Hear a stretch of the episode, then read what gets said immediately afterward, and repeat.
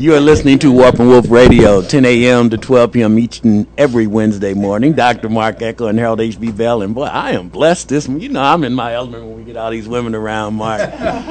Dr. Mark Eckel, Harold H.B. Bell, Warp and Woof Radio. And before we get into dialogue this morning, because we're going to be talking about leadership uh, and women in leadership and, and how they uh, convey their Christian faith in that process, because the leadership is a tough, tough deal. And uh, we want to find out how do they manage keeping that, that spiritual foundation right when they go out here and have to make some decisions that are rough and tough sometimes. So, Mark, before we get started, please introduce Comenius to the audience, and then we want to introduce our guests, take a break, and we're going to come back and get in. Yeah. So we're really, really grateful here this morning to be able to be on this radio show. Uh, we've been doing this now for two years, and uh, I am just amazed at all of the good things that Christian folk are doing around Indianapolis the focus and the motto for this particular program is do good, do good, do good out of Titus chapter 3. Our focus is to demonstrate goodness, to show beauty, and then perhaps to have an opportunity to speak truth.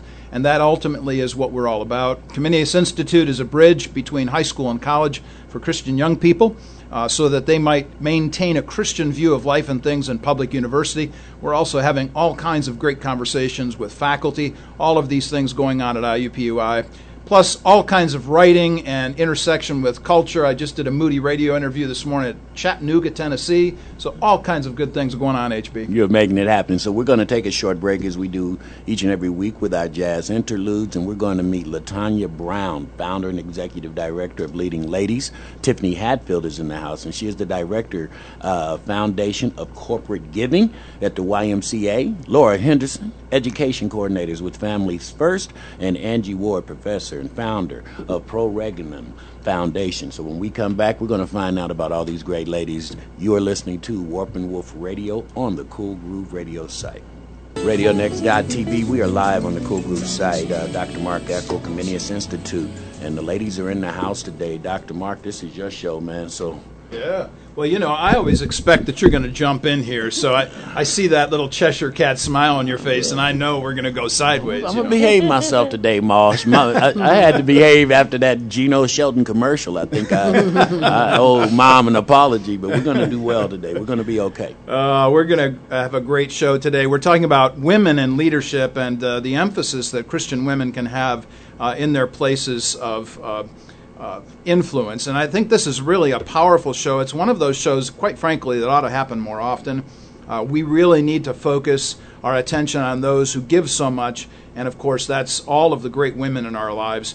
Uh, we're really glad to have you all here today. Thank you ever so much Thank for taking you. the time to do this. Pleasure. So, uh, we have uh, lots of questions here to start off, and what usually happens in our discussions is that it becomes a conversation. So do not hesitate to jump in at any ju- uh, juncture here. And uh, folks, if you want to text me and uh, send your own questions in, feel free to do that as well. 630 303 4891. So let's start out with uh, the very first question here on the list. Uh, what steps are we taking as women in leadership to help other women in leadership? How are we developing other women in leadership? This is radio. We do not like dead air. jump right in there, okay. ladies. All right, I'll, I'll jump in. This is Tiffany.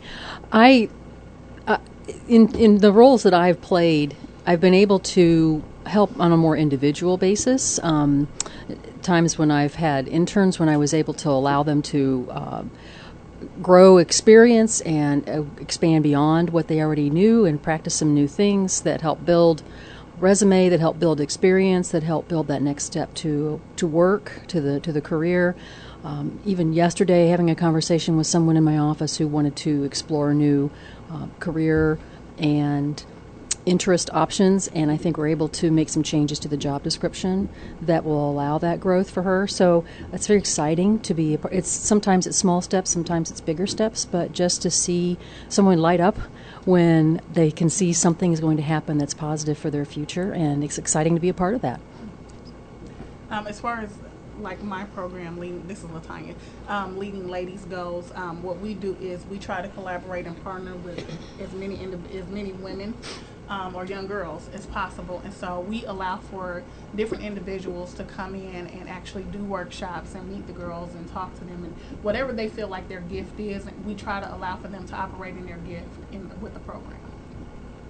And this is, excuse me, this is Laura, and um, the young ladies that I've worked with previously in um, transitional housing um, I always tell them to soul search um, because uh, my position might look good to you or someone else's position. That's not necessarily what you were created for. We are all given special talents. And so examine what it is that you feel the most passionate about, and that's where it's not going to be like work for you. And um, then, you know, you have to get that spiritual connection with God in order to be able to hear Him and follow the direction of what He has created for you for, because He already knows. We just have to learn how to follow His steps.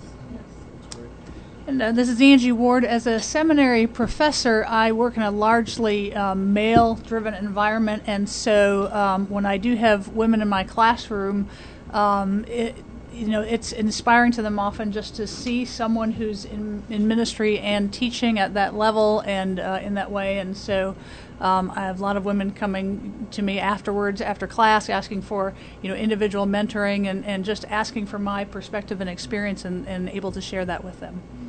This is a hugely important idea that we actually share what we already have with somebody else. And I wanted to follow up on one of the comments that y'all made here about uh, the idea of being created for something and that we aren't necessarily uh, matching up with what we see around us uh, with what we expect our lives will be. Let's kind of fill that out a little bit. T- talk about uh, the created for emphasis how uh, we are all different, and even when we are mentoring uh, other women or maybe younger women, uh, that we have uh, an emphasis, I think, maybe to say, you know, the whole world is open to you. There's a whole lot of difference uh, in us. God has created us for different ways. Just kind of play off that idea of what we're created to do and how we're so different from each other. Well, I know this is Laura. I know for myself, I always wanted to have that title and be in that leadership role. And um, and as I um, grew my career and um, I was able to meet those um, levels that I thought that I felt that I want, I really was not happy. And um, I so I did the job, but I knew there there was a desire, there was a yearning to do something else and but I didn't know exactly what it was. But I did pray about it all the time. I said, I know that I was created for something more than what I'm doing. Even though my title was wonderful and my family was excited for me, I was not internally excited. And it was not until an accident changed my whole. Um, work life, and I had to uh, be on workers' comp for a minute. And I so I asked my pastor at the church, "Is there something I can do for two weeks to uh, earn extra money for my daughter's graduation?" And he said, "Yes, you know how to do those books. You manage medical offices. Come over here and uh, get the books together at the shelter." Said, the shelter? I'm not working at the shelter. You know, we went as parishioners and cleaned up when he asked, but to, oh, I said, okay, two weeks, that's all I'm going to do. and um, I wasn't giving up my title as director anywhere. And so um, two weeks ended up being five years. And mm-hmm. um, I never felt such a, a completeness. Um, a happiness, and this is where I belong. And I loved my homeless people I did. I just could not leave from there. And uh, I actually ended up working with a doctor on the street providing services to homeless pregnant women. And I, that was just my life. That was just where I was. And my mom could not believe that I had given up my title um, for this. But, you know, I've never stopped working with the homeless. Um, that is just just been me. I mean, that's me. That's how I found out what I was uh, designed for, I'll say. I left here and went to Kentucky and worked uh, with unmedicated homeless persons on the street. So uh, I just totally believe that if you pray, if you're praying and you're listening and you got that connection, God will get you to what He has designed you to be. I truly agree with that. I, I believe that everybody is born with a grace, mm-hmm. and your grace is your gift, and that gift looks different on everybody and in everybody. And the that gift looks different um, in everybody. One of the things that I've learned is, and one of the things I try to work with, with our young ladies on, and just people who I come in contact with, is to build that relationship with God because not everybody has that relationship. But once you build that relationship with God, then learn how to sit and be and listen. Because if you're still enough and you pray enough, or you pray hard, I'm not gonna say pray hard enough, but if you pray and your relationship is where it needs to be, God will reveal to you those things, and it looks differently on everybody. And I think so many times we run into people who see someone else doing something, and they're like, I, I can do what she's doing, I can do that, and not realizing that you, whatever your gift is, you find out what your gift is, and you tap into that gift because you can fully operate in your gift and see the your harvest being sown, mm-hmm. you know, reaping with that gift. And so many times, you know, for me, it took for me years of, of going through a whole lot of different things in order for me to get to the place now where I, am completely listen. I completely listen to God. So when He speaks, I'm like, I really don't want to do this, mm, but exactly. I guess I got to do it. So I'm gonna go ahead and I'm gonna do it. Mm-hmm. And one of the things that God is really working with me on right now is just my transparency with everything that I go through and everything that I do. Because by me going different places and talking to different people and and my gift is shown just by conversation sometimes. Exactly. So.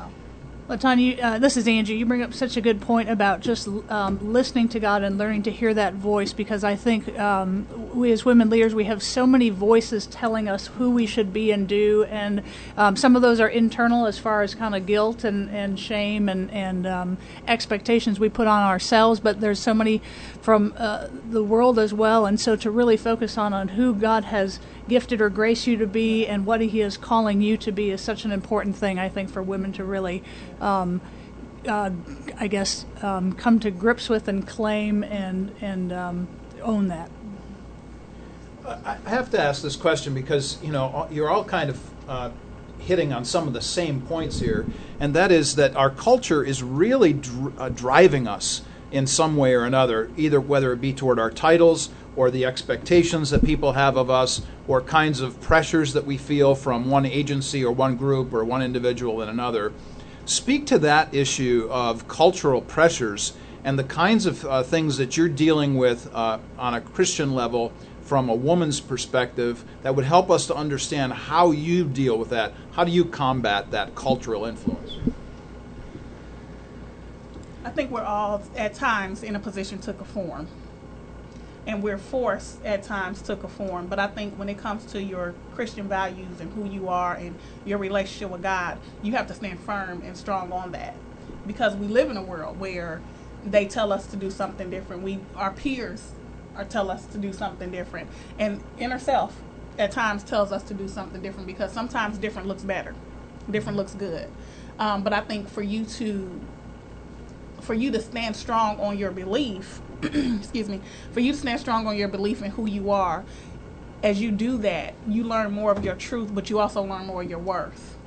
And when you learn more of your worth, that's when God will position you to do different things. And sometimes those things are uncomfortable because God positions me to do a lot of uncomfortable stuff, and I'm just like, why? but it allows for me to grow because He knows where I've been, and He also knows where I'm going. So I have to trust that in the process because it, it always sometimes everything looks good but it's not always good. So. And this is laura. Um, i think for myself i um, it, working in not-for-profit uh, you you really have to be uh, very cautious on speaking of anything biblical um, especially if uh, the individual you're under is not necessarily um, connected in that manner. So I um, found it difficult because you could not really say, Can I pray for you? Um, even though you might have felt that in your heart, um, you had to hold that back because then you would be in trouble because right. of the grant and da da da da da. Mm-hmm. So, um, you, but I want to pray for everybody. So, I, you know, I don't have to do it verbally, I can do it up under my breath, you know, for you don't have to know that I'm praying for you, but um, so I don't like to be challenged or held back, I guess, held back from being able to speak um, what I believe uh, biblically. And, you know, I always think, here, remember what my grandmother used to say that um, God said, if you um, don't recognize me um, or my son, then you know, he's not really recognizing us. And I always want to be under God's wing, under his protection. So anytime I get the opportunity, I do that. So not in a leadership role now. I always tell my president now, whether you want it or not, I'm praying for you. This is Tiffany, and it's been an interesting thing for the past three years to work for the YMCA, because YMCA stands for Young Men's Christian Association. And here in Indianapolis, our association of 12 Ys across the city are kind of leading the charge to, uh, as the phrase goes, bring the C back to the YMCA. And that's very exciting. Uh, Tuesday mornings, our office has devotions. It's totally voluntary. Uh, matter of fact, uh, we have his title is Director of Christian Emphasis, but he's our chaplain. He prayed for me for this for this radio program before I came in this morning, and I thought, how exciting uh, to be a part of that. And uh, in in prior work, uh, prior work, I was freelance, and so that I didn't have that pressure. Uh, but in, before that, other nonprofits, I don't know that I was I was I would try to figure out how to be a person of faith, but I was still very young in my faith, and so I think it was more uh, trying to act in a way that was appropriate. I think that's as far as I got.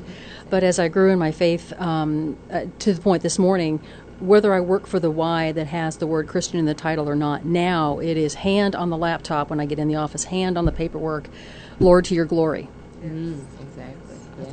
And have and, and request the Spirit move as the Spirit would have me move.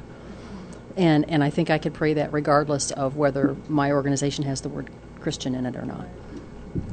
Interesting. No, uh, you hit on something about young, and I've been listening to what, what we're supposed to be imparting in our young ladies. And when you talk about young Christians, that is the most vulnerable time, I think, uh, when we're trying to get young people to understand patience. We're trying to get them to understand their design because they're so influenced by outside media, uh, the, the things that are faddish. You know, that, that seems to be what guides our young people. So uh, before we take this break, I want to just ask the question How do we? Without being overbearing with our Christian beliefs in part, because much of what we do at Comenius is we're not teaching religion, we're teaching principles of living. And if you do that, then they can decide, I think, on the religious. So, how do we, knowing and intentionally going to put some Christian faith and belief in young people without being across the line, I think, as we would call it. That, I mean, basically, when we get into the workplace, where is that line? Where where is that that level of just like you said, Lord? You know, I, am I'm a Jesus. That's probably why I work for myself because I can talk about Jesus all day long and really don't care uh, about what someone else thinks. But we all have to, do, you know, do that when we're working with other organizations. So we're going to take a break and come back and find this question out. You're listening to Warp and Woof Radio, Comenius Institute. The ladies are in the house. I'm quiet today. RadioNext.tv. We are live, Warp and Woof Radio. Dr. Mark Eckel, Harold H.B. Bell, and we have a house full of wisdom. Uh, these ladies are in here putting it down as far as giving us some information on uh, women, Christian women in the position of power and leadership. And it's uh, must be a challenge. I just, you know, I'm going to let you ladies go here in just a second, but I was talking to a friend of mine about uh, the gap in the wage scale uh, for for women versus men doing the same job, and I was appalled in in this conversation with my brother. I, I must tell you, uh, he didn't get it. He just didn't get it. Uh, and hopefully, before the conversation's over today, we can talk about some of those things that systemically are, are have been just you know uh, daggering women for years on top of years. But uh, we're glad you're in studio today, uh, Dr. Mark get back at it. Well, let's not even waste any time. Let's just jump right into the issue of salary and wage and uh, how women have been mistreated and unjustly uh, kept down, as it were, uh, in the wage issues. Uh, let's talk about that. Ladies, why don't you just give us an overview of maybe what you've seen in this in your own experiences, and then your response to this uh, from a biblical vantage point? For this is Laura. For me, um, as uh, an African American woman, um, I still even found that my salary uh, was much less than uh, the male counterparts, but then even also a white female. Hmm. Um, and maybe I had more education, maybe I had more experience, but I still didn't get equal the dollar. And it was always a struggle to get up to that uh, amount uh, or even close to it most of the time. So uh, biblically, you know, I, God provides. so I made it through it, but um, I still felt um, that um, I wasn't being treated fair and equally for uh, on many aspects of being a female and African American at the same time. I had to work harder, um, had to stay longer, but I always got the less dollar. And that's still today. So I just recall when I started working in, in the 80s. It's been a while. This is Tiffany. And I remember a comment from um, a gentleman about my, would have been about my dad's age, and talking about his hiring practice that he, at that time, was hesitant in hiring women in, in, his, in that professional field that he was in, in the sciences, because they might get all trained and then go have a baby and leave. Exactly, I remember that. Yeah. And I remember thinking, I don't know what to say to that. And in this, there, in some ways, I still don't know what to say to that because I went on and, and to my own career and had two babies and still worked. And uh, my maternity leave was the first in the organization I was working for at the time. Um, really didn't know quite what to do with someone who was going to take six whole weeks off. And boy, I tell you, that wasn't enough, but there it was. Um, because in, in, I was married at the time, and I was the one that had to work with the insurance. So there you go. Uh, that the concept of having the option of staying home, I don't think was. I remember Tiffany. You brought to my remembrance. Um, Probably back in the 80s too, um, being interviewed for jobs, and, and the question would be in there: How many children do you have? Do you plan to have any more children? I'm so glad they've taken that away, um, but they've done. They have a strategic way of asking these questions. I took masters in organizational management with human resources, and so one of the questions um, w- we can't ask those questions anymore. But what you do is you get the individual comfortable, get to talking, and they don't realize that they're sharing already about their children, and you didn't ask the question, so um, they're getting out of you what it is that they really want to know in a roundabout way. So. This, re- you know, uh, let me just say, because y'all are being so nice up here, let, let me not be nice for a moment. Okay. This is this is the kind of thing that just foments this rage in me. Um, for those of you who have been listening to this show for a long time, you know that I'm much more like Timothy than Titus.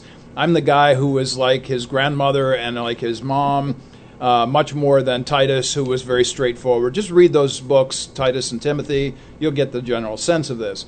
So I have this real uh, concern and uh, blazing um, injustice issue as it relates to women. And uh, to have somebody ask those kinds of questions, whether it be in a sideways kind of way, innuendo, whatever, uh, is just not right. Beyond that, if we would just think of each other as simple human beings and uh, treat each other uh, as each person being made in God's image and understand that the issue of equality comes out of the image of God, how much more then would we be taken care of and take care of others? Thank you very much. I hope all the business leaders and male leaders in various organizations are listening to this, and if not, I will podcast it and clip it later. so there you go. All right. So, any other thoughts on this, ladies, in terms of salary or comments about that?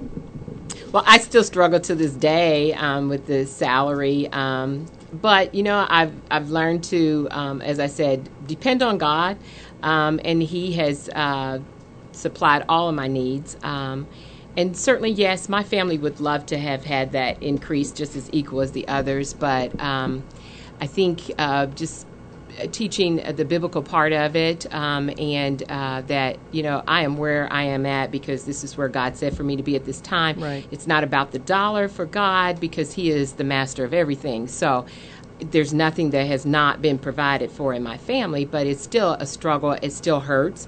I still have the same student loans as everybody else Right. does. Um, and so, um, you know, the challenge just to make ends meet um, is, is, a, is a struggle all the time, especially for single women. Yes. Um, and sometimes in this day and age, um, the husband still is not even making in their positions. I work with uh, men a lot in one of our programs, and you know, the education wise, they're held back. They're held back because of criminal history. So um, the family struggles. The family struggles. So I have a master's, but I don't get paid master's level.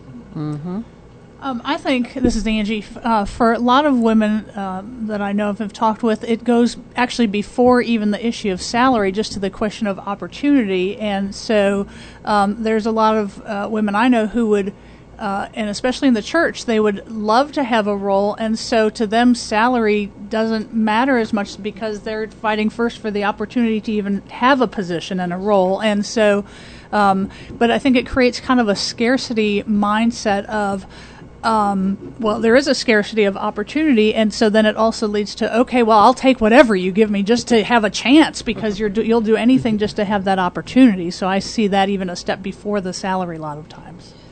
You know, Mark, I was just sitting listening, and we're talking about the different fractures that go on inside the the, the group of women. This this this dynamic called ladies. Um, my question would be if we all we all come together as a group of women, and you know, you women come together and say, okay, we've got a movement.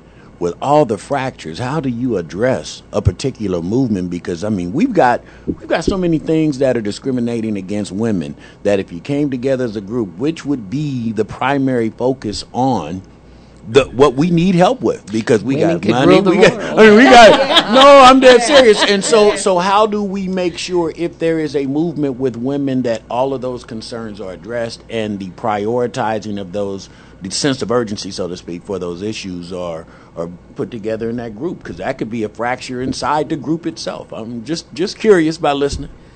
Well, for some, I mean, for women, sometimes there's the uh, challenge of who's going to be in charge. Um, women, um, egos sometimes get in the way, and um, well, welcome into our world. and you know they don't want to uh, reach back and let someone else uh, come and learn from me. Um, you get to step over and let me and let someone else have the mic, um, and someone else might have input. So that I guess women will ha- would have to uh, learn to take it down a little bit and say we're all equal. This everything af- that affects a female affects us all, and so we're in this together, and we all have a voice. Now, getting to that point is the hard part. And so, if we can all have a voice in it, then yeah, we can conquer the world, as the song says. Women can conquer the world. we light up the universe. We definitely, but I, I just piggyback off of what you just said. I definitely agree with that. But the thing about, like you were just saying, we have an issue, especially African American women, have an issue with working together. I can only speak for African American women because I'm an African American woman.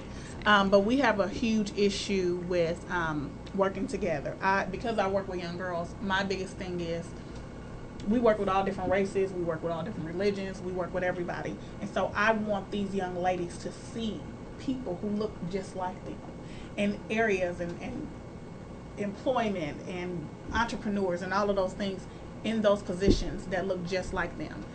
The issue that I've run into um, is that everybody, again, going back to your gift, everybody don't necessarily have that gift. And some people are just doing stuff just to say, I'm, I'm doing it. I want my name on something and I'm doing it. With our program, like I said, if when I run into people, if they say, hey, I'm, you know, I'm just kind of thinking about doing this, I really, um, I can set you up a date. When, do you want to come and talk to them? You want to come and talk? You want to do a workshop? What, what, do, what do you want to do?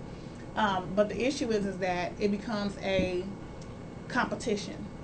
Like I'm competing. I, if you're my sister, I don't have to compete with you, Rather, whatever color you are. I don't have to compete with you because I sincerely want you to come and work with these young ladies. Right. I want to partner with you because it's not about leading ladies' name being on anything. Our name don't even have to be on nothing if that's the case. Just come and sow those seeds into these girls. Right. But so many times we run into individuals, and I know for me it's been a huge struggle with working with other organizations. Um, I, we've been completely successful with that. So let me just say that because I'm a networking guru. But we've been really good with um, that aspect of it. But the other people who are working in these communities as well struggle with working together because they cannot get them out the way. I tell people all the time, our name don't have to be on nothing because we know what we're here for. We know what our purpose is. We know who we're serving, and it don't have nothing to do with us. Okay. I, I, uh, I was in a uh, position in, in, I'll say, in Kentucky, um, and um, as director, and then my um, CEO that was over me, she told me that she felt intimidated by me. And so my position was eliminated. Um, really hurt me. I really loved the job that I had, and I told her I did not want her position. If I wanted her position, I could apply for it because I was here before she was. But I was very content in what I was doing, and uh, what I did leave her with when I uh, when I left, which you brought to my uh, mind, is about the name recognition. Um, a lot of women have to have that name recognition, and I told her, I said, you know, you had a great team surrounded around you, um, and so think about Henry Ford. He probably couldn't even change a tire but he had good people surrounded around him. They built this car, and guess what? At the end of the name, at the end of the day, his name is on the car. Ford. His name is still on the car. We don't know those people, so the goal should be for anyone in that leadership is to hire good people, surround yourself with them, let them do the work. Your name is still going to be on there, you know. Right. So, um, but we can't give that piece up, and if they hire you, then there's swarming over you is she doing right? What's she doing? Is she trying to get my job? You know, and so you know that that should not we should not have that, and um, we should work together and lift up each other spiritually and in our career. It should not be a battlefield for the careers. Right, absolutely. Right. This sounds very much like sin. So uh, you know, could, could we could we just be so bold as to say, you know, we, we really have the problem, and the problem isn't others, the problem is us. And so, if if we get uh, all of the uh, administration, all of the folks who are signing the checks to realize, hey, we're all made in God's image, we're all equal in that sense, we all ought to have the equal pay, and at the same time recognize that we have improper motivations and intentions of heart because of our own sinfulness, repent of those things, and then move on from that and work as a team. Team. Hello. Right. Yeah, wouldn't that be nice? Uh, and, and understand that the most important thing any administrator can do is hire the best people and then get out of their way. Thank you very much. Any other comments on this one? Amen, brother. You're so Yeah, you're so idealistic, brother. uh, but but no, the beauty the beauty of what we do here in the dichotomy. I was just looking in the room at this dichotomy we have going. Black and white brother, about the same age. We've got two white females about the same age. Two sisters in here, you know, close to the same age. I ain't getting in. I don't want to get in trouble. But but the the thing that I would love to ask uh, Tiffany, and the thing that I would love to ask Angie is uh, when you listen to this, is this even relevant when when you're when you're dealing in a day to day? Do you even understand what they're dealing with? Because there's a level where women are going through some angst, and that's kind of why I threw that out. How do we how do we prioritize what the issues really are? Because African American women are dealing with a whole nother set most times within that set Right. of discrimination. And and so when I was just sitting there listening, I was watching you two, and the and it's like, damn, you know, I deal with some of this, but I don't deal with all of this. and and and I understand what Latanya is talking about because trying to work together in a community that is disenfranchised is so hard. And what we're dealing with, Latanya, just to let you know, is this lack of ownership. We, we've never we've never as a culture been given a lot of time to be the owner of something and the look at the usher boards at your church look at the, the choir director at the church mm-hmm. Dude, you want to go into a church and see the most fragmented system in the world go watch the people there to serve jesus and watch what happens when they get a little bit of ownership over that Exactly. that titled position it's a mess That's why half the, most people don't and so, so Yeah. even in the conversation that Tiffany and I were having about capacity building, we have to teach people how to be owners of Absolutely. almost everything. I mean, and, and when you start getting self identity in the in the midst of this conversation, that's where we're talking. That's where we're going. And uh, so, just to just, I see you pulling up. I am. This is Angie. Yeah, that's a great question. And um, so, and boy, complex answer. So I work in church circles, and it. Um, so do do I experience? I experience. Um, I'm a a, uh white female in a white male driven environment. So I'm. Um, a little down the food chain, but I'm not as down the food chain, and I know that I do not have the same systemic um, issues that I have to deal with and fight on a day-to-day basis. Um, and I know that, and and it and it grieves me greatly that the system, as far as overall church ecosystem I'm a part of, has contributed to that. Um, uh, oppression to use. I mean, that's what it has all been. Yeah, use. yeah, and um, and so you know the local church should be the hope of the world, and we should be leading the charge on. Um, you know, uh, the Lord's Prayer um, on, on, you know, on earth as it is in heaven. And so, what are things going to look like in heaven? And are we working to create that equality and equal footing? And um, so, those are some of my initial thoughts, I guess, to your question.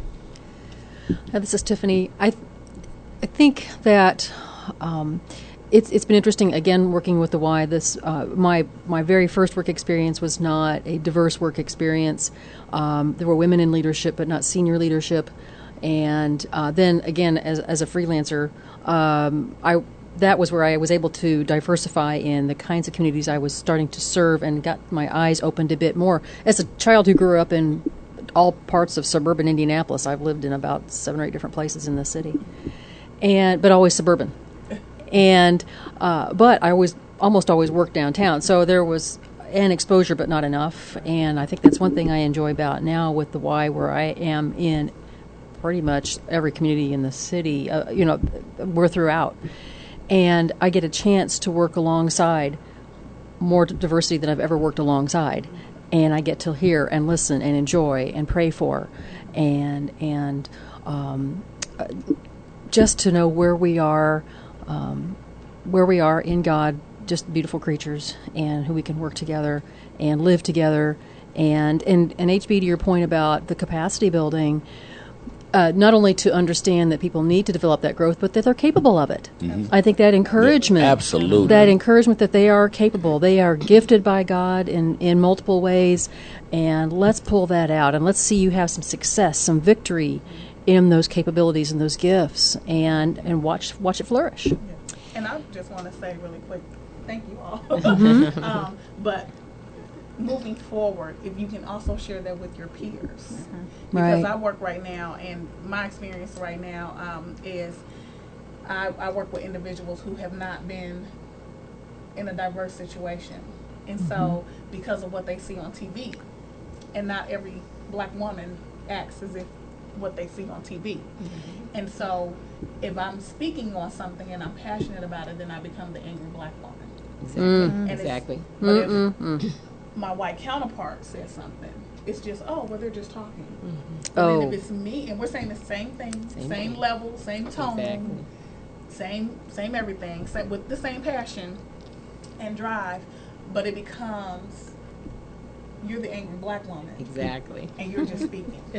Wow. I Right. think that's a good time. deal with We, that. Miss Latanya, we're gonna take a break on that one. no, that's a no, it's a good time, and it is time for us to take a break. But but these are the type of candid conversations that uh, the Comenius Institute and Warp and Woof Radio is designed to be. And one of the things that you've said uh, so eloquently, Tiffany, is the fact that when you go out and meet people and discover that. Man, people are people are people. If you give yourself uh, a chance to self, uh, a self a chance to know them, much as Mark said that he's trying to do with um, bringing some of the pastors from the suburbs down into the city churches and having lunch and meeting one another. And if we do that, a lot of the myths and stereotypes just get out of the way so quick. You find out that we're so much more alike than we're not alike, as Maya Angelou would say. That uh, we need to work on that. We're going to come right back. Candid conversation. I am loving these ladies in here today, getting some lessons learned. Warp and Woof Radio on the Cool Groove site. Uh, you're listening to Warp and Woof Radio. You hear us every Wednesday from 10 until noon on the Cool Groove site at radionext.tv. I'm here with my brother HB Bell and some lovely ladies who are giving us some great instruction on how to think about leadership in their realm of leadership as women. And we wanted to come back to something that was was really kind of growing out of the conversation just before we took a break, which is the idea of listening, the power of listening. How does listening uh, demonstrate leadership to the groups that you are working with? How does listening demonstrate leadership to your groups? Well, so this is Angie, and um, we were just uh, talking at, during these breaks, and um, you know, leadership. We are the four of us here are leaders in some sort of position or title, but we are really first and foremost all of us leaders by our example and our influence and our personal relationships, Right. and and there's this um, tend to view tendency to view leadership as um, it's all about telling and directing and bossing and that type of thing. And really, good leaders should first and foremost be good listeners, and that's um, what I'm appreciating about the breaks here in this co- and this conversation here is just the chance to listen and to learn and uh, because if you aren't learning and listening, you're not going to be a good leader and, and have that influence. And so, um, thank you, HB, for what we're doing, and, and, Mark here, and for the opportunity to learn here um, from my sisters, learn their perspective, and to view each other as. Um, you know, from shared humanity first, not an other, um, not you're you're an African American female or an Afri- you know or a, a Caucasian woman or man or PhD or whatever, but just you know, humanity to humanity connect in that level, and mm-hmm. that I think is the essence of leadership. Really, is not that top top down. It's that getting to know people and that personal relationship and influence. And listening, I, am glad you said that because I it took me a long time to learn that to to listen. Um, and but uh, in the trainings that I do now for organizations and individuals um, to recognize the signs and symptoms of uh, mental health, um, that's one of the key things that we teach in there is to listen listen and listen with your eyes and listen with your ears, not listen while you're on your telephone and doing all these other things. Or um, as we used to, as I, I'm guilty as a supervisor. I, someone would come in to talk to me, and I would say, "Yeah, come on," and I kept on writing. Um, so I really wasn't giving them an undivided attention. I wasn't really listening. I'm writing. Um, I'm not looking at you, so I'm not really giving you what you need. Um, God has created every part of our body for something, and our eyes. I feel like it's the window to the soul. And if I look at you, if I look in your eyes, I can feel your hurt. I can feel your happiness. I can feel you. I can know more about you. But we've lost that, um, and we don't use our ears to listen. Uh huh. Uh huh. We you know we don't. And um, there's a commercial that comes on now where the uh, mom is getting ready to sit down to dinner, and all the kids and the dad is on the cell phone. Well, she has a button on her cell phone where she can push it. And everybody's phones are cut off.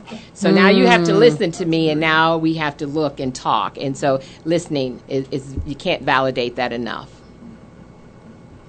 I've learned that you have to listen in order for, and you have to hear exactly what it is that is being conveyed to you and being spoken to you so that you can understand that person, the situation, what is going on.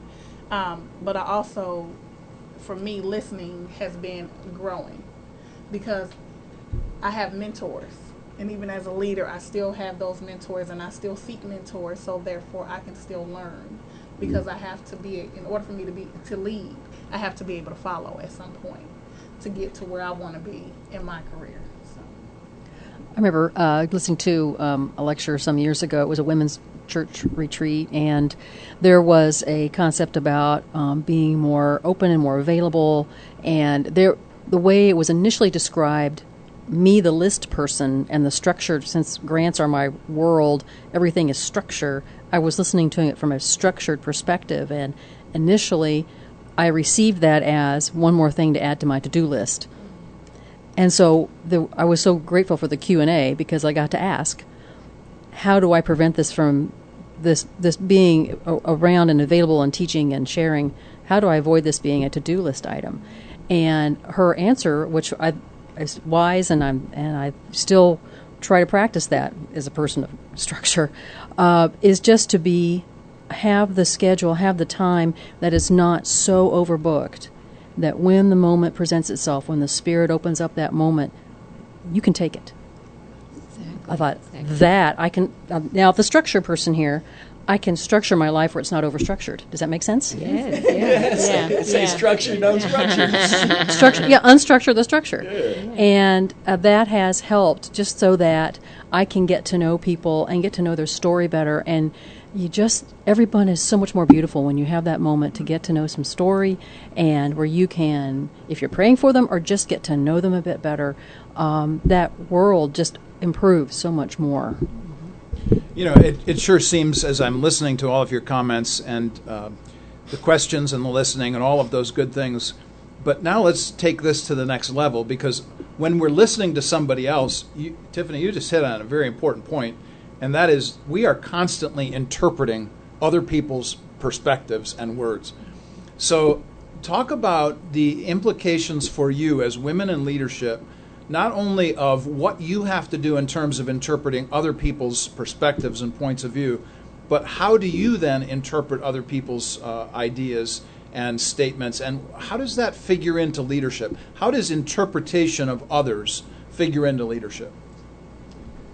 Uh, this is Angie. I'll, I'll uh, take a stab at that. Um, so I think it's important first and foremost to just recognize our own assumptions and biases that we bring into any interaction or conversation. Um, this, uh, my one of my focuses on organizational culture, and and so a group or organization takes on uh, a, a, shared assumptions that that to others who act and um, have different assumptions, um, they their actions would seem unthinkable to us because of our assumption that we bring in. And so we're so quick to go, well, that's wrong, or they shouldn't do that, or I wouldn't do it that way, but without recognizing that's because we come with from a different set of assumptions about something that have been shaped by so many different factors our, our upbringing, our experience, what's been rewarded or punished, and that type of thing. And so, so um, just taking a critical look at your own um, biases and, and assumptions is one of the first steps to be able to really to listen to others openly and not feel threatened by that and to, to hear others' perspectives. Well, I'm gonna speak from a. That's really good. I'm gonna speak from a different perspective. As a child growing up, who did not ever have anyone to listen to, um, to listen to me, so I did a whole bunch of stuff that I shouldn't have done. I was the fighter. I was the bully. I was bullied um, a lot of different things took place because I was hurting from a lot of different things, but I didn't have anyone to listen to me.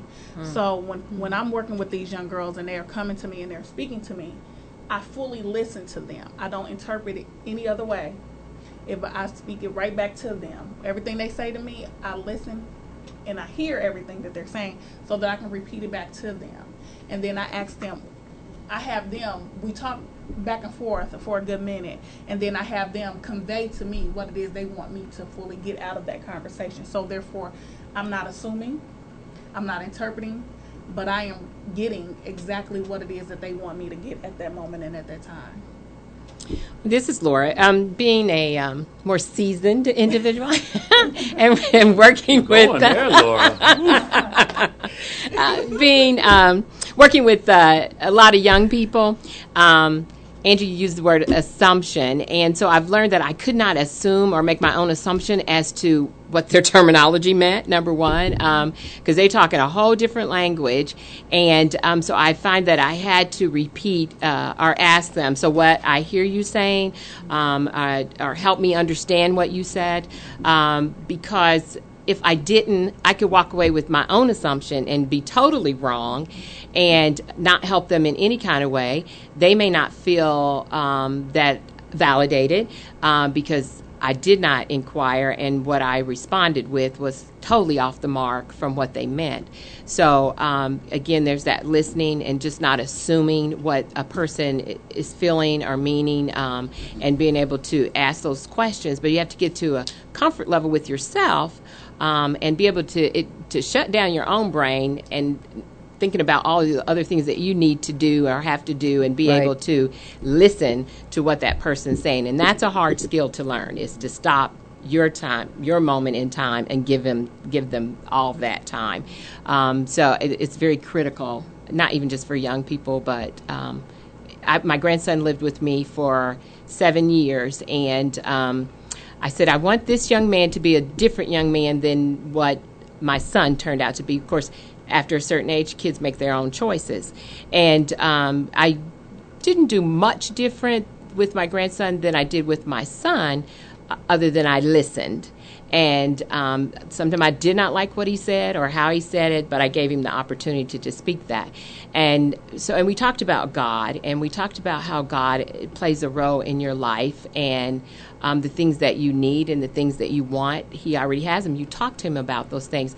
And till this day, I'm so honored um, that my grandson calls me from college. He goes to a Christian college in Kentucky, but he calls me um, and asks me to pray for them before the football game. I said, me? Mm. Um, he called me the other day. Uh, one of his players, one of the players' uh, mom suffered a heart attack. And he said, Granny, will you call him tonight and pray for him? And I was just so honored that he saw that in me. Um, you know, he's on a Christian campus. There's pastors, there's people, there's a church on their campus, um, but he, that, that he felt that in me that I could do that for them. And and so sometimes I say, I don't mind to, but I would really love to hear you pray. Right. So, so leadership in family or work or the community is much more about relationship than I think the word leadership or leadership institute. You know, these different things that are to teach leadership. There's so much more about relationship. At, at least that's for me a lesson. Than than I think I would have defined it as before. Yeah, there's such a tension, I think, between um, uh, you know that listening versus doing kind of thing. And leaders are expected or wired often to be doers you know and we, we see a need we want to meet it we want to get it done. But um, and which is an important part of that influence but um, listening is such a huge part. And like you said un, unstructuring you know the structure and, and really actually creating open space to to listen to what God's telling you, to listen to others, to listen to just what might be going on inside yourself um, is such an important uh, component to effective leadership. Well, we're going to take a break. We're halfway home, and these ladies are putting it in today. I'm I'm impressed, number one, and then honored to be in a room with um, some distinguished ladies in the house. And uh, we're going to go on break and ask this question Dr. Mark posed in his questions: born or taught? Leaders. I know I was born to be one. I don't know what you guys think, and I'm gonna tell you why, and you guys figure it out for yourself. You're listening to Warp and Woof Radio on the Cool Groove site. RadioNext.tv. We are live on the Cool Groove site. Dr. Mark, take the microphone, man. I'm I'm just caught up and overwhelmed. You know, I, I have this you know this crazy thing when there's just too many women in the room. I don't even know how to act, and I mean Oh, I've got some word. dynamite women Oh, in here today, man. I'm definitely taking over the microphone with that kind of comment. Here we go. So, uh, just before we went uh, to break, uh, you did ask a question, I asked a question. and that was: Are leaders born or are they made? And uh, my compatriot to my right, Angie, popped up and said, "I want to deal with that." So I'm really anxious to hear what Angie's got to say about this, and we'll go around the table. You all have something to say about this one. This is an important one. So, are leaders born or made? My short answer is yes. yes. Oh, did you want more? Yeah. Uh, so I, I do think, um, you know, in what uh, you know, experience and stuff. I, there are people who are born leaders, like HB. You were saying, you know, you you you were born it. You didn't. You nobody. You didn't recognize it or what it was until later. But you said, "I've been doing this all my life," you know. And so there's there are uh, people who were born with natural leadership gifts. As girls, are often called bossy on the playground. Um, But um, uh, you know, they tend to they walk in a room and tend to take charge or be given authority. They just by something you know that who they're. So there is a, a gifting to component to it, um, and some people have more or less of that that gifting. I think so. The the born piece, but then are they made? Uh, absolutely. I think there's a lot of skill component to it um, that can be um, developed and taught. And so, if somebody, say, is a naturally born, you know, their maximum capacity as a leader is an eight out of ten, and they're, you know, they're a four, but their capacity is eight. Well, you can learn and grow to to get to be that eight. But you could have somebody else who, and they may not. They may just stop at a five because they're not willing to learn and grow, even though they have a lot of capacity, or they rely on talent for so long and and never develop the inner person to carry them beyond you know first couple failures. Um, but then you might have somebody who's a whose maximum is a six um, and they started as a two or three but they work hard and they are maximizing that. And so again there's a i think it's a born or made. And then there's an art component to it of of uh, you know leadership there's a there's a gift there's a skill portion portion of it and then there's an art portion which is comes with wisdom of of knowing how and when to apply that gift and that skill in the right measurement and the right timing and so that's my perspective on the answer to that question Great answer. All right. Amen. That's all I got to say. Ditto. Well, and and in, into that vein, to talking about the art of it. There's I've never I've never seen science and art separate. It's there's an art to science and a science to art. And so in leadership and and the the nature versus nurture argument, I've had multiple conversations with people, and some are on one side or the other. And I'm I don't know how it can't I don't know how it can't be both. I don't. You have a nature. How is it nurtured? Uh, that's that's always. I've never been able to go beyond that. So yes, I, I'm totally. I, I can't add any more than that to what you said, Angie. Yes. And I would say born, um, but then again taught, um, because um, God creates us all. So what He has destined for us is already within us. Um, so the seeds have to be planted and watered and nurtured, similar to what you were saying, Angie. And we have to um, be uh, geared in that way because, as HB had said earlier, that um, his coach would keep telling him, "No, you have the leadership skills," and he kept saying no. And so I felt the same way as myself. But then um, the leadership that I was looking to be in, maybe that director or whatever, is not really where um, God wanted me to be at. I, I he wanted me to be in a leadership role, but not at that level. Um, the, the I think the most um, um, important role that I've ever had was working with the young girls in uh, transitional housing, and being able to. Uh, lead by design um, and talk with them and through working with them i think it kind of helped me learn who i was and what i needed to be so it was taught my um, uncle, um, I used to watch him. Um, he was the first black police captain here, and didn't matter who you was. Um, if he was talking to a homeless person uh, and you walked up, he said, "Hold on, I'm talking to this young man right here."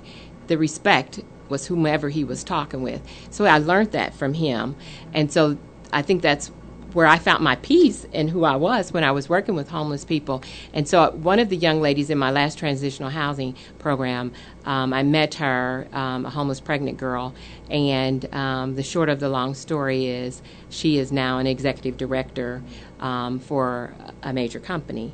And she found me on Facebook. And she said, I just wanted to tell you that I am where I'm at today because of you. She's an African American girl. I said, I didn't do anything. I said, You said you hated me. she said, But you didn't know I was watching you the whole time. So people yes. are people behind us, beside us, around us, is, watching us all the time. So there's the taught part. So I don't know what she saw in me that made her want to do that and aspire to who she is now. But I'm glad it was something good. She didn't tell me what it was, but um, and I'm just honored that I was able to lead somebody else to the next level of their lives. Yeah, it's so important. You know, how you're defining leadership because a lot of times we think of it as the person at top of the org chart. You know, and and um, overseeing that, and and um, you know, some people are more naturally uh, skilled at you know that level, organizational, those types of things, big picture. But but at its core, leadership is that influence, and so you know it was she was watching you. It wasn't about what you said in your position necessarily, and and um, so all of us have influence of some sort. We have some circle of influence, whether that's at home uh, with family members or children or coworkers, or influence on our supervisors or those underneath us, or some of us, you know, some have been giving a more broad influence or, or over a large larger circle, but. Um, you know, if we look at it as influence and how are we teaching the taught piece, people to steward the influence that they've been given, even if they don't view themselves as I'm a natural gifted leader. Exactly. And we have to. I think for me, I had to stop and think: Am I serving my career or am I serving God? And when I decided that I was not going to serve the career, that I was going to serve God, then my prayer every day um, before I left out and throughout the day is creating within me, God a dwelling place for your son Jesus Christ. Because if he is there, the dark and the light can't stay in the same place. Mm-hmm. So I'm not going to be nasty and I'm not going to be rude to you um, if I'm carrying Jesus within me. Mm-hmm. And whoever comes in my space, let me know what it is that they need. Lead me, guide me. Mm, amen. I'm, I'm, amazed. Uh, no, because the answers are so candid. But I do have one more question. Um, the leadership roles that you have in your workplace, do you or can you manage that when you are not in that environment? Uh, I know sometimes this demonstrative personality, I can't turn him off when I go mm-hmm. into other areas, and you know he might not be welcome in other areas where this isn't needed. Uh, how how do you find yourself dealing with family and atmospheres that aren't in the profession that you chose to be the leader in? Is I mean, is there some resemblance of that that takes place? Come on with me, Tiffany. yeah, here I am with the mic. I, I, I think I can. I, over time, I have been able to. I think put put that aside, and especially now, I have two daughters, and they're now both grown, and to sit to just had a conversation with my oldest last night after we both went to an event together and out with another friend and to allow her to come give her some space to speak, and give her some space to express, and for so that I can learn, because she's she's out of the home now, has been for a few years, and and also uh, to learn uh, more from the friend who is there. So, uh, uh, and in other situations where I perhaps would volunteer, I, I, I will I will step in when it's my turn to step in, if that makes sense, um, and not try to take take it over. Which I, I hope I don't do that in my day job. I have a role to play, and I hope I play it well. But uh, yes, now I would say is the answer. I, I, I enjoy being able to separate a bit out and be more of a support. There's a time to lead and a time to support, and actually, in leadership there is support. So maybe it's the same throughout. Gosh, that was a confused answer. I apologize for that. No, it was a good answer. Okay. I, I think it's real. It's hard. Um, It's good that you said that. Um, you know, you be able to step back and sh- kind of shut down out of that leadership role. But um, I know for me, as an African American mom, in the African American community, you always had to be in charge.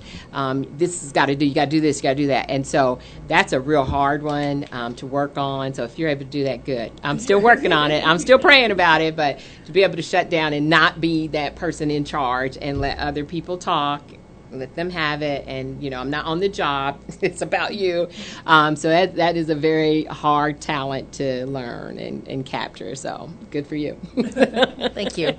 I've learned to create a balance, um, but I've also learned to what I what I used to find myself doing is at work I would not portray to be somebody else, but the level of responsibility was kind of different. So, but I've learned to be be who I am. So I don't turn me off because if I turn me off, then I'm turning who God has created me to be. And sometimes me being me helps somebody else unconscious, you know, subconsciously liberate themselves. So for me, I'm always me, and I've just create that balance. But I also, just like you were saying, being because I'm a single parent now, and um, for me, I'm still in that leadership role, even with my kids, even at their where, where no matter where I'm at, even with my friends, I'm still in that leadership role. So for me, it, it it's a balance, but it's not even a cut off and cut on. It's A just- weighted balance. it's just Yeah, know. yeah. I don't, I don't take off my leadership hat when I'm at home because if that leadership is, you know, influencing who I am, it's always there. But again, that art piece comes in, and um, sometimes that leadership needs to look like not being bossy all the time, you know. And right. like you said, when you're in a when you're in a position where at work where you're in that mode, it's it. I easily can get into task mode, and you can ask my family, especially when we go on family vacations. I go into tour guide mode, and I become, you know, and yeah, and um, you know, so I'm not always the most fun person to be with on those types of trips, you know. But so just kind of realizing, even for me, um, my personal mission to identify, develop, and encourage leaders, I realize that parenting is, is an outworking of that call and passion as a leader. I mean, I'm doing that as a mom with my two teenage sons, and so I'm not turning it off, but it looks different, and I have to temper that, and that's what's taking time and wisdom is learning how to do that and not just be hard charging all the time. last night uh, after the event uh, that uh, Tiffany and I were at uh, down at Her- Her- Herron uh, High School, I called my daughter, and uh, she's 30. She has two little ones, and she graduated from University of Loyola in Chicago with a degree in poetry. She's an English person, and she loves to write and so on. But you know, because when you have little ones, you don't have any time to do poetry. So I called her and I said, after this event that I was just at about creativity and the importance of art and so on, I just want you to know, uh, I call her little one. I, I want you to know, little one, that um, you are creating poetry in the lives of your children, the life of your husband, the lives of the community that you serve, and in the lives of the church people that you uh, minister with. And that I think is is huge. You are leaders wherever you are. You're creating poetry. That Ephesians two ten passage, where it says that we're created for workmanship in Christ Jesus, and that that word workmanship is little, literally the Greek word poema, which is poetry. You are a poem created by God. So uh, this is a wonderful conversation to have with y'all because you are dealing with the uh, essence of life, uh, knowing when and where to give and how to talk and when to turn it on, when to turn it off, whether you're you know in in uh, tourism mode or whatever the case might be, you know. Uh, but y'all are doing such a great job, and wherever you're at, and who's ever listening, and the podcast later on, know that you are leaders in your place, wherever you are, whoever you are. We're gonna take one break before we end this thing up, man. And I, I'm just so overwhelmed now that I know that you saw the poem that I wrote for my second book. Every poem I write is a love song. That's it. We'll be right back. You listen to Warp and Woof Radio on the Cool Groove site. All right, we are back. RadioNext.tv at the Cool Groove site. This is Warp and Woof Radio. Uh, we are here with uh, four tremendous women from Indianapolis who are doing great, good work as Christian leaders uh, in Indianapolis, and we're so grateful for uh, everybody being here. One of the things that we were discussing off air was uh, the issue of developing the next generation, developing young people, and how that how we go about doing the process of that. So maybe that might be a good way to start here as we uh, close out our last section of the the show. Uh, how are we influencing younger people, and what does that mean for each one of us in whatever leadership roles we're in? I'll start with that one. um, for me, one of the things that I've learned throughout life um, and working with young people is that a lot of young people um, do not know Christ. They don't. They don't. They do not. Um, they don't even have a desire to learn or know because of environment or the church that they have that a grandparent or their parents or whomever have taken them to and the experiences that they have um, experienced in the church. Um, so one of the things I don't ever force religion on anybody, and I don't force religion on myself, but I do try to encourage a relationship because the relationship is important. And I always use with young people one thing that was taught to me, and I was taught this at 25 years old. So when I was younger, I, I, I went to my grandmother took us to church, you know, here and there. We went kind of sporadically. Church wasn't a big thing in our household. Church wasn't even a you know a thought process in our household, and um, people. My, I remember one time my father um, came. We went to my grandmother's house one Sunday, and they're like, "You getting baptized to go up there?" And I was like, "Why is this man dipping me in water?" That was my, you know, wh- why is he dipping me in water?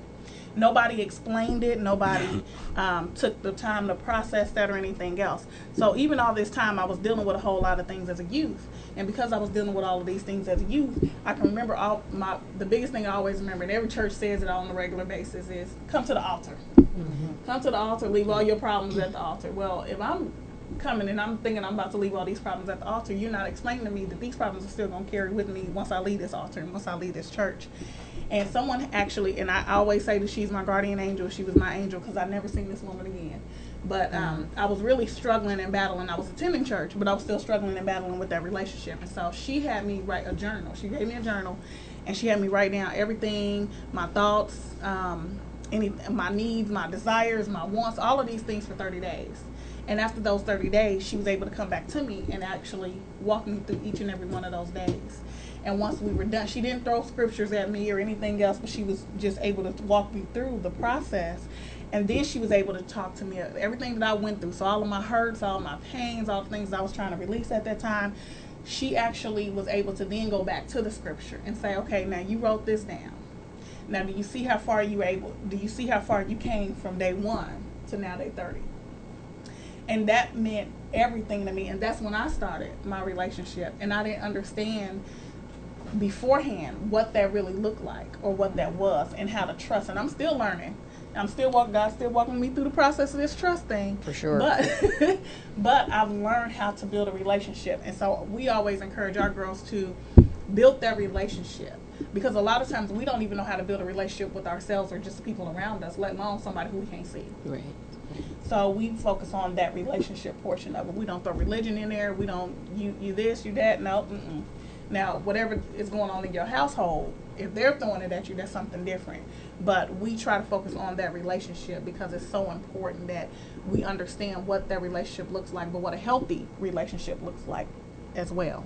So. And I, for me, I ask the question every Sunday: Why are the pr- pews so empty of young people? Um, you have your 80, 90 year olds, and then in my category, but there's very few. Even on Youth Sunday, it's very few in the choir. They might be little bitty ones when they don't have the can't make that decision. They don't drive yet, you know. Um, so I I never forced religion um, on my children or my grandchildren, but I did explain to them what I know about it and, and God and Jesus. And I said it's just it's my responsibility to introduce you to Him, just as you bring your friends home, you introduce them to me. It's your, it's my choice whether I'm going to like them or not, um, but I have to get to know them first. And so that's how I explain God and, and His Son Jesus to them. And now I have told you, I've made the introduction, so it's on you now to uh, learn about Him and learn about what He has for you. And I used the picture of Jesus knocking on the door. I said, if you notice, the handle was not on the exterior on the interior and he's waiting for you to open the door so that means opening your heart to him. And so helping them understand that. Now uh, my grandson um, whenever it's time to go to church he goes to church but uh, he prays and he believes in prayer and i think um, we're missing teaching that to our children. And i when i see the young children out here and the violences that they're causing and which you know most of the homicides are from our youth. Mm-hmm. um, and th- they have no value in life um, or human beings because they don't know the creator. Um, and I think the bitterness that um, the peop- that adults have that because they're missing two on the pews is because they worshipped the pastor. They didn't come to worship God. And so when the pastor goes awry something happens he lets them down he does some sin then they are just burnt out God has forsaken them because they're looking at God, at, at, at uh, the pastor as uh, the God. And, you know, the pastor created infidelity. Well, oh my God, you know, the whole church falls apart. But you're coming for the wrong thing. The, the, the, God is using the pastor as the vessel to get the word to you. He is not God. He is going to fail. He's going to die. He's going to do all the things that we do. And so um, to get that out of their mindset that what you're coming there for is totally wrong. It's not about the pastor. It's not about the choir director. It's not about all that. But it's really about learning about God. And how, so, how do we help our kids know that? I'm gonna use my grandmother's method. You can I say this, Mark? You know, you know where I'm going. Mm-hmm. First memory I have in my life was the fear of going to hell because mm. the fear of the Lord was my grandmother's way of having you understand that this God thing is real. Uh, you might get to see and understand it a little bit later, but I was so afraid to go to hell in the early ages of my life because of the fear of God that it started putting in order something's bigger than you. And I think that if we keep trying to water down uh, you know, the, this the, the presence and the greatness of God, then we're not doing, you know, His greatness of service. Uh, that's just my personal opinion, because kids, but, but I want we, you to we, we like, yeah, go ahead. That a lot of youth nowadays feel like they're already living in hell. Mm-hmm. Mm-hmm. Exactly.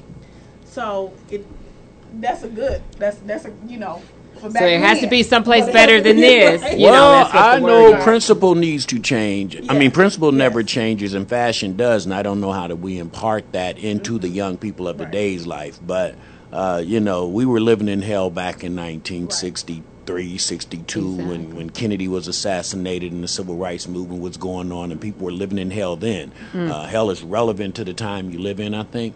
And I think that we've gotten away from the principle of making sure that our young people know without unequivocally uh, believe that there is a God, there is there is a power bigger than you, and there's a responsibility of you as a human being going growing up. That seed has to be planted. Now, Scripture also says they might go wayward but they will come back from what's planted. And I don't think we're planting. I think we're, we're, we're doing this illusion of uh, let's go to this big place, let's have this big concert every Sunday. Uh, you get uh, uh bombarded with here's your tithe. If you don't tithe, you're not. you know, we, we, we get all this other stuff except the fear of God being God. at the centerpiece exactly. of life. Um, you'll figure this out and you'll learn this if you seek. But we, we don't even do the simple planting anymore. I, I agree think. with that. And the churches have changed. Yeah. The churches have changed. The dynamics of the church have changed. And that's why, like you were saying a, a second ago, even adults aren't even going to church. So you know the kids not going if the adults if the adults are not going. So I think the whole dynamics of the church. I think the churches, not all churches, but um, I feel like some most churches nowadays. I'll say most, not all. Um, have come to the grips of I need to worship my pastor or I need to worship the things that the church are doing. I don't have to be nec- it, it's, it's just a, it's a it's kind of like I'm not gonna say uh, it's kind of like a sorority or fraternity. Say I'm it. to this church because I'm a part of something, and I can say, "Oh, I'm part of this church because they doing this," or they name is out there somewhere, and it goes back to the name. But oh, I'm, I'm a part of something, so I'm a, I'm a come. But not being spiritually fed, or not being able to make sure that your kids or that your grandkids or that whomever is around you is being spiritually fed and feeding yourself spiritually outside of the church is a big issue for a lot of people as well. But I think the church has become so judgmental, um, become very. I walked into a church. This was years ago. I walked into a church with my daughter. This was only when I had my daughter, and uh, I ain't gonna say what church it was, but this church I walked in as a visitor, and someone looked at me and they said, "Are you? Oh, you visiting this church?" And I said, "Yeah." She was like, "Oh, we don't need no new visitors." I said, "Oh, okay," Oh, and politely walked out. Dr. Mark, I've been reading your questions. I've been that was uh, you needed to walk out on that. one. yeah. But but but you know I've been reading your questions that you had for the ladies' mark, and this one has been sticking out with me because I think it is a, um, I think it's a disclaimer and, and sad that we don't use testing, psychological testing. So Professor Angie, get up on this microphone for a minute. Yes, sir. No, I want to know, you know, because Mark did ask a question about, you know, how do Christian women leaders make use of spiritual gift test, and are they in competition with uh, tests like Myers Briggs and DIC and other DISC and other tests like that, or personality assessments? And how important do you think that is, since we have these tools to use today, um, to find out who people are, uh, to go closer and quicker to exploring the gifts, maybe? Uh, great question. So, um, first of all, actually, spiritual gifts test and, and a lot of those other inventories, there's not a whole lot of, they're not very valid from like a research perspective, actually. And so, um, I always hesitate when people put a lot of weight in any particular um, test, whether it's a spiritual gifts one or a personality one or something, because you latch onto that and you tend to. Uh, for example, the spiritual gifts test. There's a publishing company that that publishes them, and there's like four or five versions of them, depending on what your theological background is. Right, And exactly. so, I mean, so flavor of right, your faith. right? Exactly. So, I mean, is that you know is so there's that just from one publisher there's you know that many flavors of it and so how can that be a you know a true measure when some some of them don't even include the same gifts as on the other one you know and and um and and I think you know there's folks who latch onto a, a particular whether it's Strengths Finder or Spiritual Gifts or the DISC or the Myers Briggs or whatever the you know the current hot one is you know and you tend to um, pigeonhole people into that. Well, you're doing that because you're a whatever kind of thing. I, I think those, you know, those types of inventories and stuff are helpful um, to help you reflect on yourself and, and, and learn more about yourself to give you a piece of the picture. But um, it's also just as important, probably more important, to be asking questions in relationship and community and saying, you know, where can I learn and grow, and not just, oh, okay, here I am. I'm I'm in this box. I'm a, uh, you know, me personally, I am in um, ISTJ on the Myers Briggs. You know what?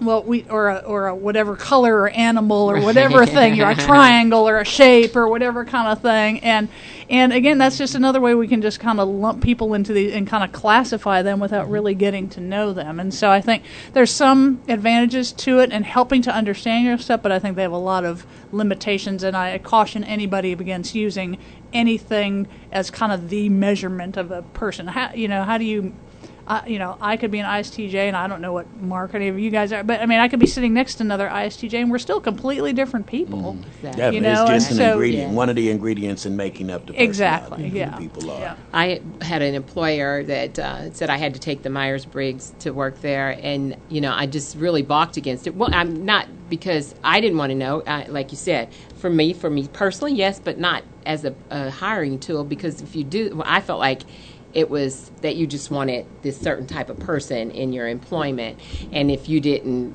come out with the right color code or the right alphabetical letters, then you weren't going to be hired in there. And I, I just felt that was kind of discriminatory there as well for me. I, uh, uh, in preparation for today, I actually brought my tests. I have my spiritual gifts test, my disc test. Um, here's one called the purpose pattern. I hadn't heard of that one before. And uh, then there's my.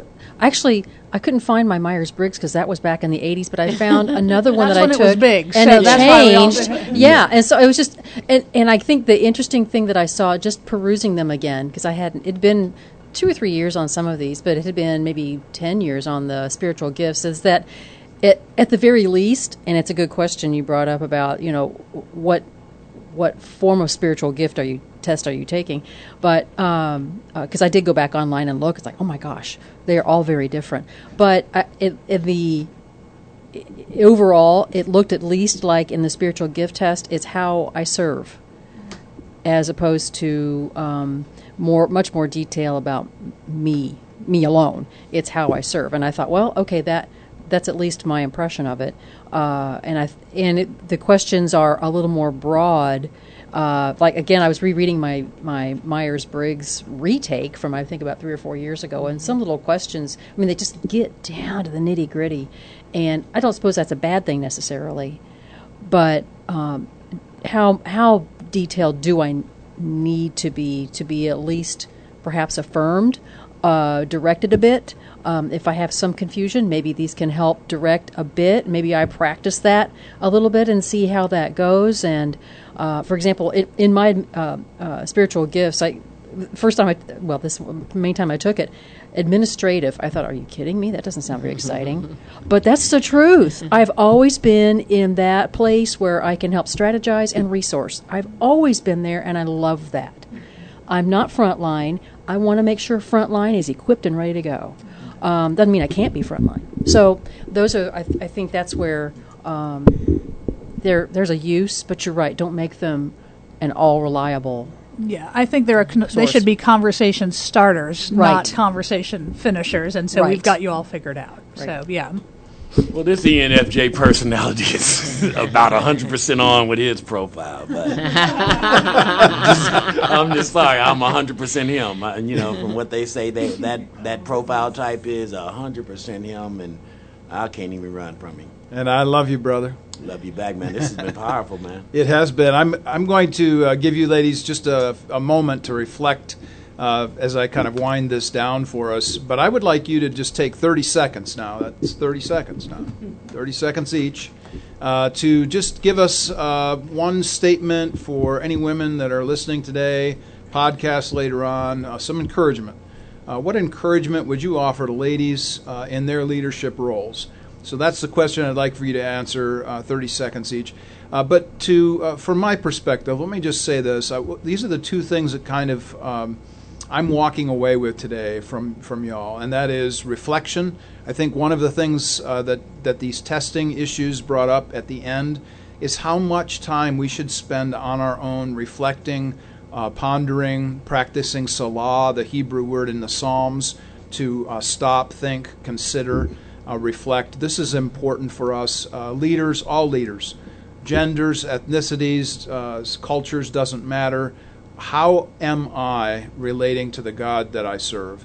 And then the second thing that came across very strong uh, in this uh, roundtable today was the issue of relationship. And you all uh, touched on this in one way or another uh, how you interact with different individuals, not only within the framework or structure of the, the um, uh, opportunities that you have, but also in your outreach to others, relationship. So, reflection and relationship. So, we're going to go around the, the table here, start with Tiffany.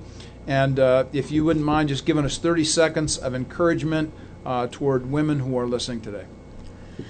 Oh, what what a wonderful thing, to, uh, opportunity. That each of us is gifted in different ways. Um, we are all the, the branches of the vine, and there are many ways to to serve the kingdom, to f- advance the kingdom, and uh, explore, try. Don't be afraid. Uh, love. Be uh, ex- seek mentors. There, there are way. Be active because it's never going to be one path. It's never going to be the only way. It's going to change. I'm on my third career. I don't mind going into a fourth at some point. So, uh, um, be open and be um, flexible, and but always uh, with with God's word as your ultimate guide. Um, I'm, I, this pastor gave me this uh, passage um, for, I'll call it for women, but um, it's about your heart. Everything we do is about our heart. And um, so it says, a peaceful heart leads to a healthy body. Jealousy is like cancer in the bones. And that came out of Proverbs 14 and 30. So, uh, you know, if we just uh, be mindful of our hearts and treat one another as we want to be treated, um, I, I, think we can expire hatred and all the other things um, that you know this world is suffering right now. Um, my president of my company has a new hashtag make courtesy common mm. and uh, you know i wear the bracelet constantly because if we just can be just a little more courteous to one another um, we can change a whole lot of things and right. it, it, can start with us as women. Right. Um, i would say to um, operating your gift because we, you are you were born and you are equipped to and you are the only one that can operate in your gift whatever that gift may be. But also to genuinely and wholeheartedly love everyone and what you put out and how you treat people is what you get back Oh, you're done. All right. I was like, I was yeah. I'm going to uh, pass along some wisdom I got uh, in a class from a professor one time, which is no matter where you are in life and whatever your age, somebody wants to follow you. Mm-hmm and you should be also following someone else. So um, let's right. be on the same team. Find, uh, if you don't have them already, find some uh, person or people who can be mentors to you, but then also look for those who are wanting to learn and to follow and um, teach them, the younger generation, as well. Mm-hmm. Ladies, this has been terrific. Uh, Tiffany, thanks so much for being here. Laura, Latanya, Angie, all of you, uh, all of the words expressed uh, the things that you've suggested here today have been fantastic. Thank you ever so much for your time. Thank you. Um, Thank always, you. HB, is, as it's uh, customary for us week to week. Um, love having you here because your take on things uh, takes us in different directions, which is always good and wonderful. I just wanted to announce uh, the next two weeks on uh, Warp and Woof Radio, the folks that will be coming in. Uh, next week, we're going to be discussing the question how does community overcome poverty and crime? How does community overcome poverty and crime? Uh, Kevin Russell. Uh, who is an agent of redemption, though he actually works for the parole agency of Indiana, but that's what he calls himself with a Jesus name tag right on his bulletproof vest. Uh, Kevin Russell will be here. Troy Riggs, uh, former IMPD head, will be here giving us lots of stats and information. And then David Cedarquist will be here as well. We're going to do a roundtable next week too, and that roundtable will be on how do does a community foster an opportunity to overcome crime. David Cedarquist is the pastor at Brookside, and they're doing phenomenal work with returning citizens out of a new initiative called the Isaiah House. Uh, they did their uh, CDC just this last week, a great gala banquet, raised a ton of money. It was great to be there. And then the week after, on October 4th, Terrell Sarver and uh, uh, B Men are going to be is going to be back with us, but he's bringing with him a number of black men, male leaders uh, from Indianapolis, and I cannot wait for that show either. That's going to be a great show.